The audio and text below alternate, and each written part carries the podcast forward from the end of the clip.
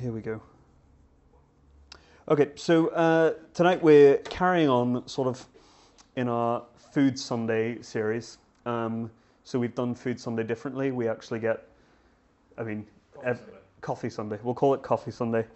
Um, and so, as we do every month, we take a break from the normal series we're doing and look at various encounters with Jesus that we see throughout the Gospel of John. So, tonight we'll be reading from uh, John chapter 6. Um, we'll kind of be jumping about in, in it, but um, I'm going to read a few verses from it that I think are kind of the that everything else in the passage hinges on. So um, it's John chapter 6, verse 22.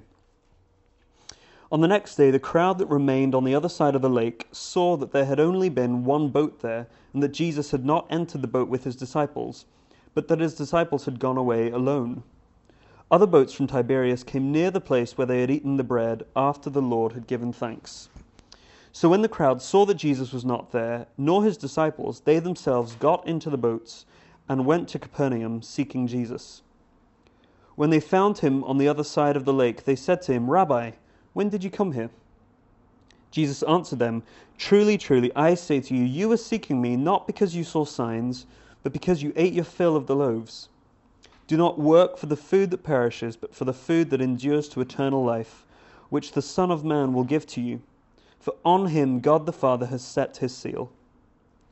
Then they said to him, What must we do to be doing the works of God? Jesus answered them, This is the work of God, that you believe in him whom he has sent. So they said to him, Then what sign do you do, that we may see and believe you? What work do you perform? Our fathers ate the manna in the wilderness, as it is written, He gave them bread from heaven to eat. Jesus then said to them, Truly, truly, I say to you, it was not Moses who gave you the bread from heaven, but my Father gives you the true bread from heaven. For the bread of God is he who comes down from heaven and gives life to the world. They said to him, Sir, give us this bread always. Jesus said to them, I am the bread of life. Whoever comes to me shall not hunger, and whoever believes in me shall never thirst. But I said to you that you have seen me, and yet you do not believe. All that the Father gives me will come to me, and whoever comes to me I will never cast out. For I have come down from heaven not to do my own will, but the will of him who sent me. And this is the will of him who sent me, that I should lose nothing of all that he has given me, but raise it up on the last day. For this is the will of my Father, that everyone who looks on the Son and believes in him should have eternal life, and I will raise him on the last day. So we'll stop reading there, but we'll jump about a little bit in that passage, but also in all of John 6. So if you have a Bible, um, that will be very helpful um, because there just wasn't room to put all of John 6 on there because it's 66 verses or something like that. So tonight we I, I want to talk about food. So again, um, today would have usually been our food Sunday, um, but we're having coffee Sunday. Um, so uh, just picture food being here. Um, the talk hinged on food being here, but let's imagine it. And so, food is something that Jesus talks about a lot, um, especially here, but throughout the Gospels, uh, throughout the whole Bible, actually. Food seems to be something that God uses as an illustration or uses as a sign to point to something much bigger. And there's lots of reasons for this. Um, in, in different passages, you'll see different reasons why God does this. But I think two, that, two reasons that Jesus talks about food are first that food is necessary. Obviously, humans can't survive for very long without food and drink before scary symptoms start appearing, and eventually, a human who is not fed and who does not drink will eventually die. Food is necessary to life. The second reason is that food creates community. Have you ever realized that at every celebration, there's always food? At weddings, at funerals, at graduations, at um, on, on the first night when we launched Foundation Church, we had food. Every, every big celebration, there is always food there. Um, last weekend, Susie and I were over at my sister's wedding, and um, just before the service started, they had hired a um, refrigerator truck to store all the food in it, and they drove it from my parents' house all the way to the venue, about 35 minutes away. And just before the service start, they realized um, they'd forgotten to bring the cable to plug it in. And so that would have meant after the service was finished, um, it would have had time to sort of warm up a little bit, and gradually the food would have gone bad. And this was a disaster because obviously a wedding without food was is just unimaginable, especially in France, but anywhere, anywhere you go. A, a wedding, a celebration without food is just not, just doesn't quite work. Um, someone drove back to get the cable, came back, and he'd missed the entire ceremony, but um, there was food. So everything was okay in the end. But Jesus uses this illustration, Jesus uses food, he uses something just as important as food to make his point. And his point is that there are two types of food that you can have there's temporary food and there's eternal food. And the entire passage that we've just read focuses on eternal food, why it's important, and how you get it. So, first of all, we need to understand what this temporary food is that he talks about. And this is maybe where having John 6 open in front of you would be helpful. Because in the verses preceding what we read, in verses 1 to 13, it's the famous passage of Jesus feeding the 5,000. What happens? What he, he asks his disciples, Well, what are you going to do about that? I mean, the disciples come to him and say, These people are hungry. You've been talking for ages. They need their food. and Jesus says, Well, okay, what are we going to do about it? And they say, Oh, well, you know, we can't feed this amount of people. It'll take this amount of uh, wages. You know, we just don't have what we need. And eventually, the story well, there's five loaves and two fish brought to him. And this feeds the 5,000 5, men, so it would have been probably at least 10,000 because they would have been there with their wives and children as well, so could be well above 10,000. And he feeds them so well that there are 12 baskets of leftovers. So Jesus brought these people together. He preached, he taught, and then he continues to, to, to create this community of people by feeding them with physical food.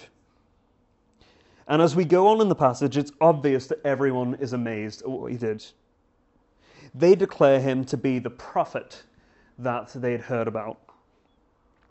If you read through the Old Testament, specifically Deuteronomy, Moses had promised the Israelites a prophet from God that would come. And they declare him to be the prophet from God. He is the one that we've been told about, he's the one that Moses told us about. And if you look at verse 15, Jesus' reaction is quite strange to this. So we've got the feeding of the 5,000. We have the reaction. They say, This is indeed the prophet who is to come into the world. And Jesus doesn't have the reaction we would expect. We would expect him to say, Yeah, you got it right. I am that prophet, because he was. He is. But verse 15 says, Perceiving then that they, that they were about to come and take him by force to make him king, Jesus withdrew again to the mountain by himself. Again, you would think his reaction would be, Yeah, you're spot on, you've got it right. You've seen what I did, you've come to this conclusion. I am that prophet, I am that, I am the king. You've got it right. But actually, what he sees is that they don't actually get what's happening at all. They don't get that he is not going to be a king or a prophet the way that they want him to be. You see, he had just fed them physical food, he had just given them enough food to eat and to be full. And so, what they want is to make him king on their own terms. They, they think, and we'll see this more clearly as we go on, they think, wow, th- this guy has made our situation, our present situation, a lot better. Maybe if we made him king, he could kind of deal with the Romans. He could deal with all of our enemies and make this present life right now a lot better. He could feed us. Again, he could do that trick again. Maybe I would never have to work again because he seems to know how to get make food out of nothing or out of very little. So he could be a useful guy to come to have about. But Jesus didn't come to them, and he doesn't come to us to give handouts. They see him as useful. They see him as someone who can feed them physical food and make their temporary situation better. So they see him as useful, but they do not see him as sufficient and delightful. They want his stuff, they want what he can give them, but they don't really care whether it's him or if, if it came from anyone else. If some other person managed to sort of create food out of five loaves, they, they, they would take him as well. It, it doesn't matter who it is, they want the stuff that he can give. I think it's something that you hear a lot at weddings when um, the, the speeches happen. You, you hear uh, maybe the bride or the, the groom make an emotional speech to their spouse, and at first it sounds sweet, but then you kind of think about what they're saying, and the entire speech will be I love you because you do these things for me, or because you make me feel this way, or because you give these things to me. I love you because you make me feel important. I love you because you give me the life that I've always wanted. It sounds sweet, but actually, if you think about it, all of, all of that is saying, I want the stuff that you can give me, but you, whether it's you or someone else, doesn't, it doesn't matter as much. So Jesus withdraws from them because he sees that's what's going on. They don't want him, they don't see him as delightful and as sufficient. If he hadn't given them that food, they wouldn't have chased after him, as we see that they will in the next few verses. And if we so if we skip on, if we skip down to verse 22, that's exactly what they do. They hunt him down. And one thing is, they, they know he's managed to make it across the sea in a miraculous way.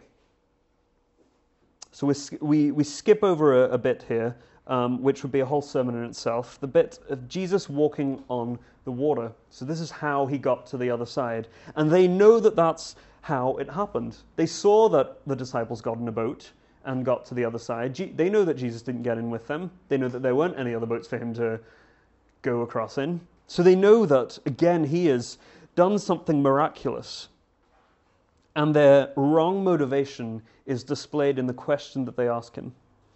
They don't come to him and say, That was amazing. Oh, uh, how, how did you do that? They don't say, How did you get here? They say, When did you get here? Not how, not that's incredible, but when. You know, why, why did you walk away? Why, when did you get here? We, we want to be with you. We, we want to see you do some more of these tricks. And Jesus reveals their heart right there. He says, You're not seeking me because um, you saw signs. You're seeking me because you ate your fill and you want more. On Friday night, Susie and I, um, illustrations will involve Susie a lot because we don't have kids yet. When we have kids, it'll be them. Um, but uh, it's Susie for the moment. So, Friday night, Susie and I celebrated six months um, of being married and uh, we went out for dinner and we ate a lot of food, as you do. Again, food, just it's the only way to celebrate. And um, we came home and I was absolutely full and couldn't imagine eating anything else. And in my mind, I was thinking, that's me set for a month. I'll never eat another thing. And of course, I woke up the next day and thought, mm, I'm really ready for breakfast. I'm going to have a massive breakfast. And this just illustrates exactly what Jesus is saying. Jesus said, You're chasing after me because you've eaten your fill, but you just want more. That didn't fill you up. That didn't fill you up at all. And so often I think we chase after Jesus for the things that he can give us. We treat him as useful to fill our temporary desires. We want Jesus to, um, we, we like Jesus and we praise Jesus if um, he gets us the job that we want. We like Jesus if he gets us the husband or wife we want. We like him when we achieve our life goals. He's useful because he fills our temporary need, well, our temporary desires, not needs. And what that actually shows is that there is a hunger in us that we desperately want to go away. We want this hunger to go away. And Jesus is saying, You don't understand what that hunger is. You think that hunger is just for temporary food.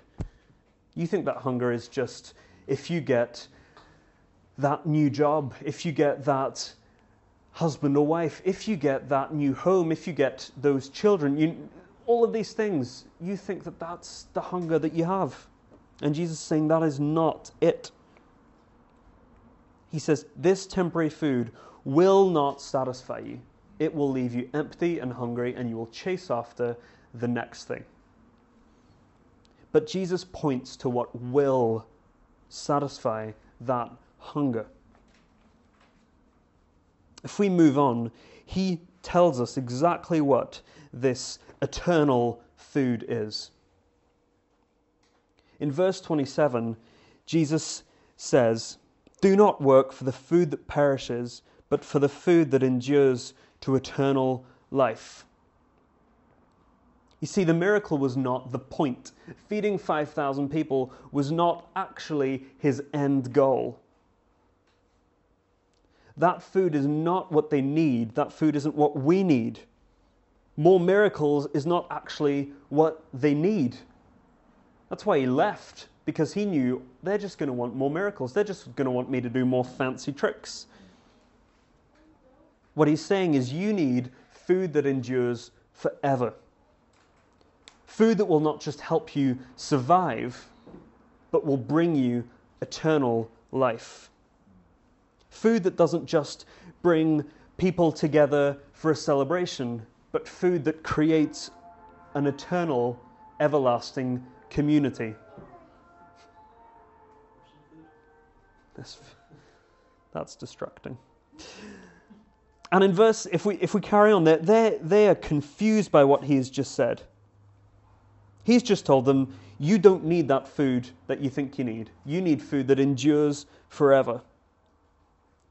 And they say, okay, well, what sign are you going to do to, to prove it to us? What sign are you going to do to, to prove that you're who you say you are? And right there, Jesus proves exactly what he had said would happen. They want more signs, more miracles. They want more temporary food. And they bring up a bit of their of the history of the Israelites there. They, they bring up the history of their forefathers by saying, well, God gave our people, God gave our fathers bread from heaven. What are you going to give us? First of all, they've completely forgotten what happened a few, you know, maybe a matter of hours ago. I mean, don't know what the timeline is, but they, it's the same crowd. They're already saying, well, what sign are you going to give? If I was Jesus, I'd, well, I mean, I fed 5,000 people and walked across water. I mean, if you don't, if that doesn't satisfy you, I don't know what will. But they say, well, our forefathers ate bread from heaven. What are you going to give us? And again, Jesus shows that's not the point. Bread is not the point. You can kind of feel the desperation in them. They, they want something. They want real, true satisfaction. They want true satisfaction for this hunger that keeps coming back, keeps gnawing at them. And Jesus gives them exactly what they need. Not what they want, they want, more, they want more miracles, but He gives them exactly what they need. In verse 35, He says, I am the bread of life. Whoever comes to me shall not hunger, and whoever believes in me shall never thirst. That's the big turning point. He says, You're hungry, you're thirsty, you keep getting hungry, you keep getting thirsty. Well, here I am. I will take away your hunger forever. I will take away your thirst forever.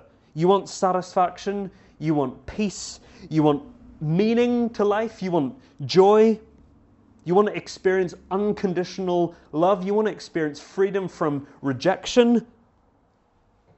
Well, here I am. See, Christianity agrees with the world that life is about being joyful.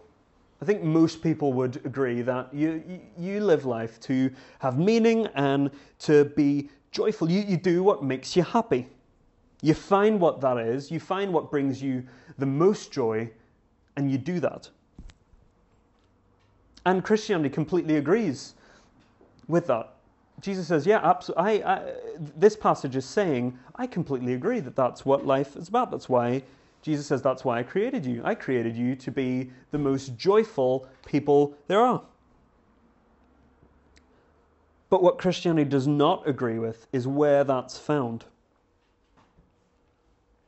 Temporary food does not work because you always want more. The job that you get will end up giving you miserable days and you'll want something else. The wife or husband you're given will make you miserable and you'll want someone else. That's not an illustration for, about Susie. Yet. Yet. the children God gives you will, will make you frustrated. And so on and so on. Whatever it is that you fill that void with, eventually will just do it again. So we agree, Christianity agrees with the world that life is about being the most joyful you can be but it doesn't agree with where that's found. Because Jesus never promises us temporary food, He never promises to fill our temporary desires. Jesus never promises that you'll be healthy. Jesus never promises that you will be wealthy. Jesus never promises you a job. Jesus never promises you marriage. Jesus never promises you anything like that. What he does is he promises you himself he promises an endless source of life and satisfaction in Himself. And what's more is He promises that that will never go away. In verse 37 that we read earlier, it says, All that the Father gives me will come to me, and whoever comes to me I will never cast out. Are you dissatisfied? Do you fear rejection? Do you fear that you don't have any meaning? Well, Jesus does away with this for good. He provides eternal life, He provides eternal community, He provides eternal security. And He promises that whoever comes to Him, He will never reject.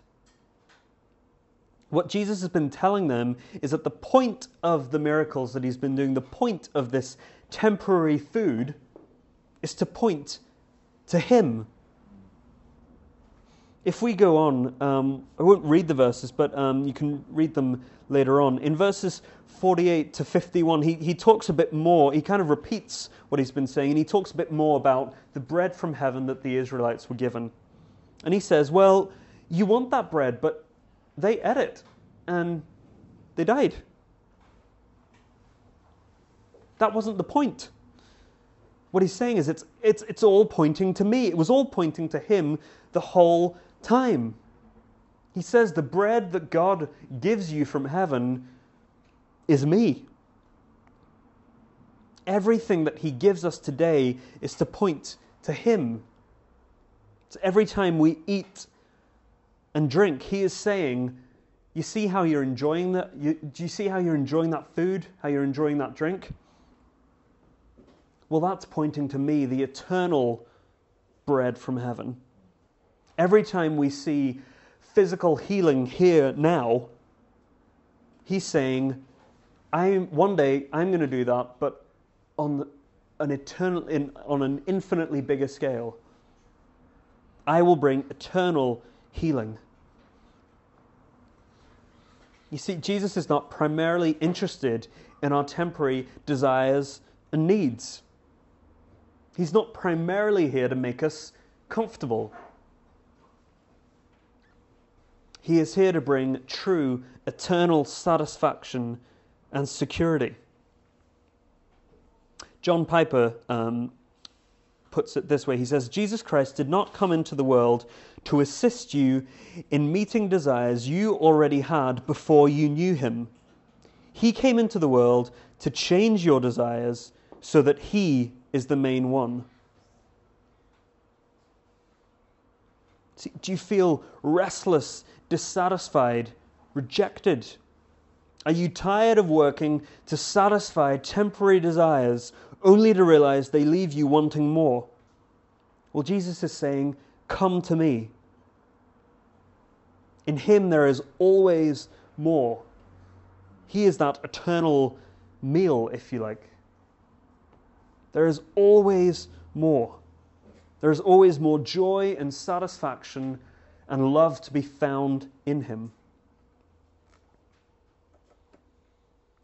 So, as we kind of come to a close, he's, he, Jesus has said, This is what temporary food is. The goal of it is to point to me. I'm the eternal food.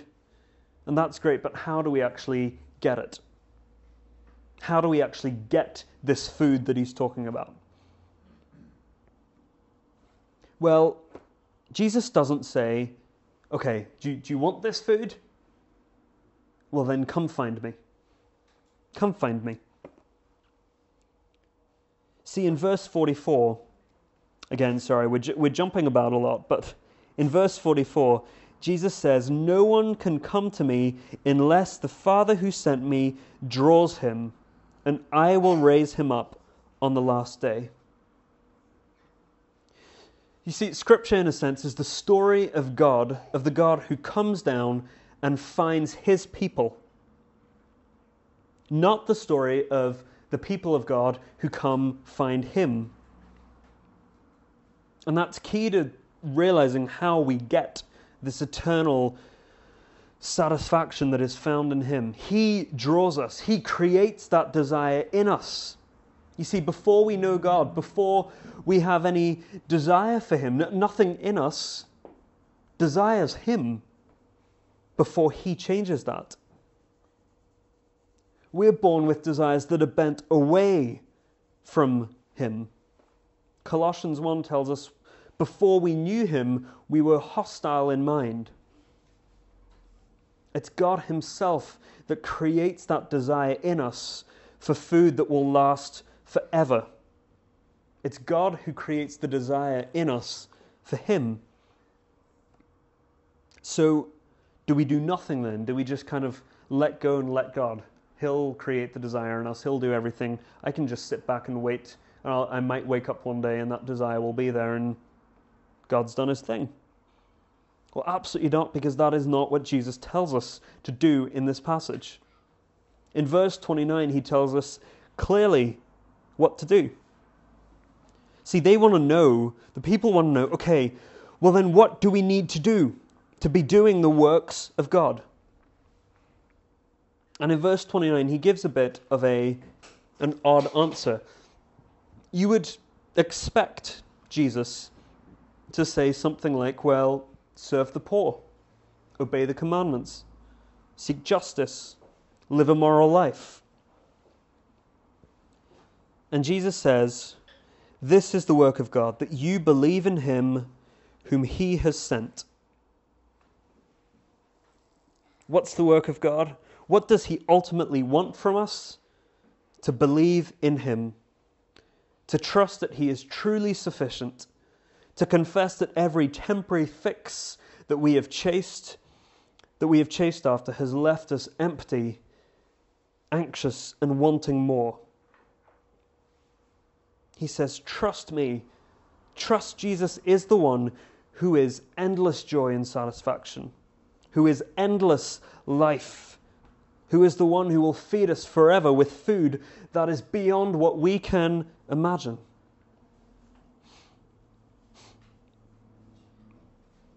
He repeats again and again in this passage the bread that he gives is himself.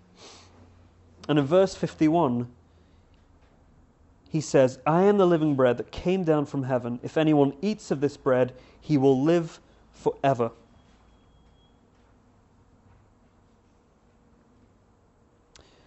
And so, why should we trust what he's saying?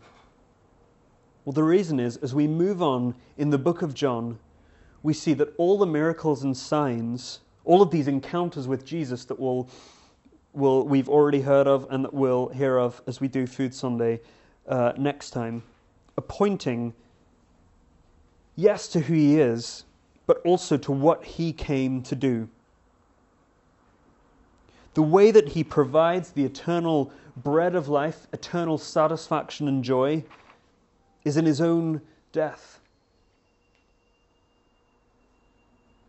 He says, His body, like bread, is going to be broken. His blood, like wine, will be poured out.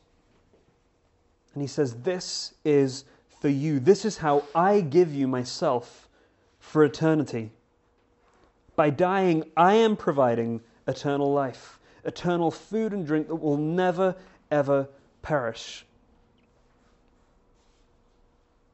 And we know this to be true because three days later, his blood began to flow again. He breathed in and out. He was alive and is alive and will be forever. This is the bread that will never perish. Jesus Christ Himself. He didn't come to be useful for our desires, He came to be our utmost desire, and He promises that that desire will be filled. We get Him. Perfect joy and satisfaction in nothing else but Him. Let's pray.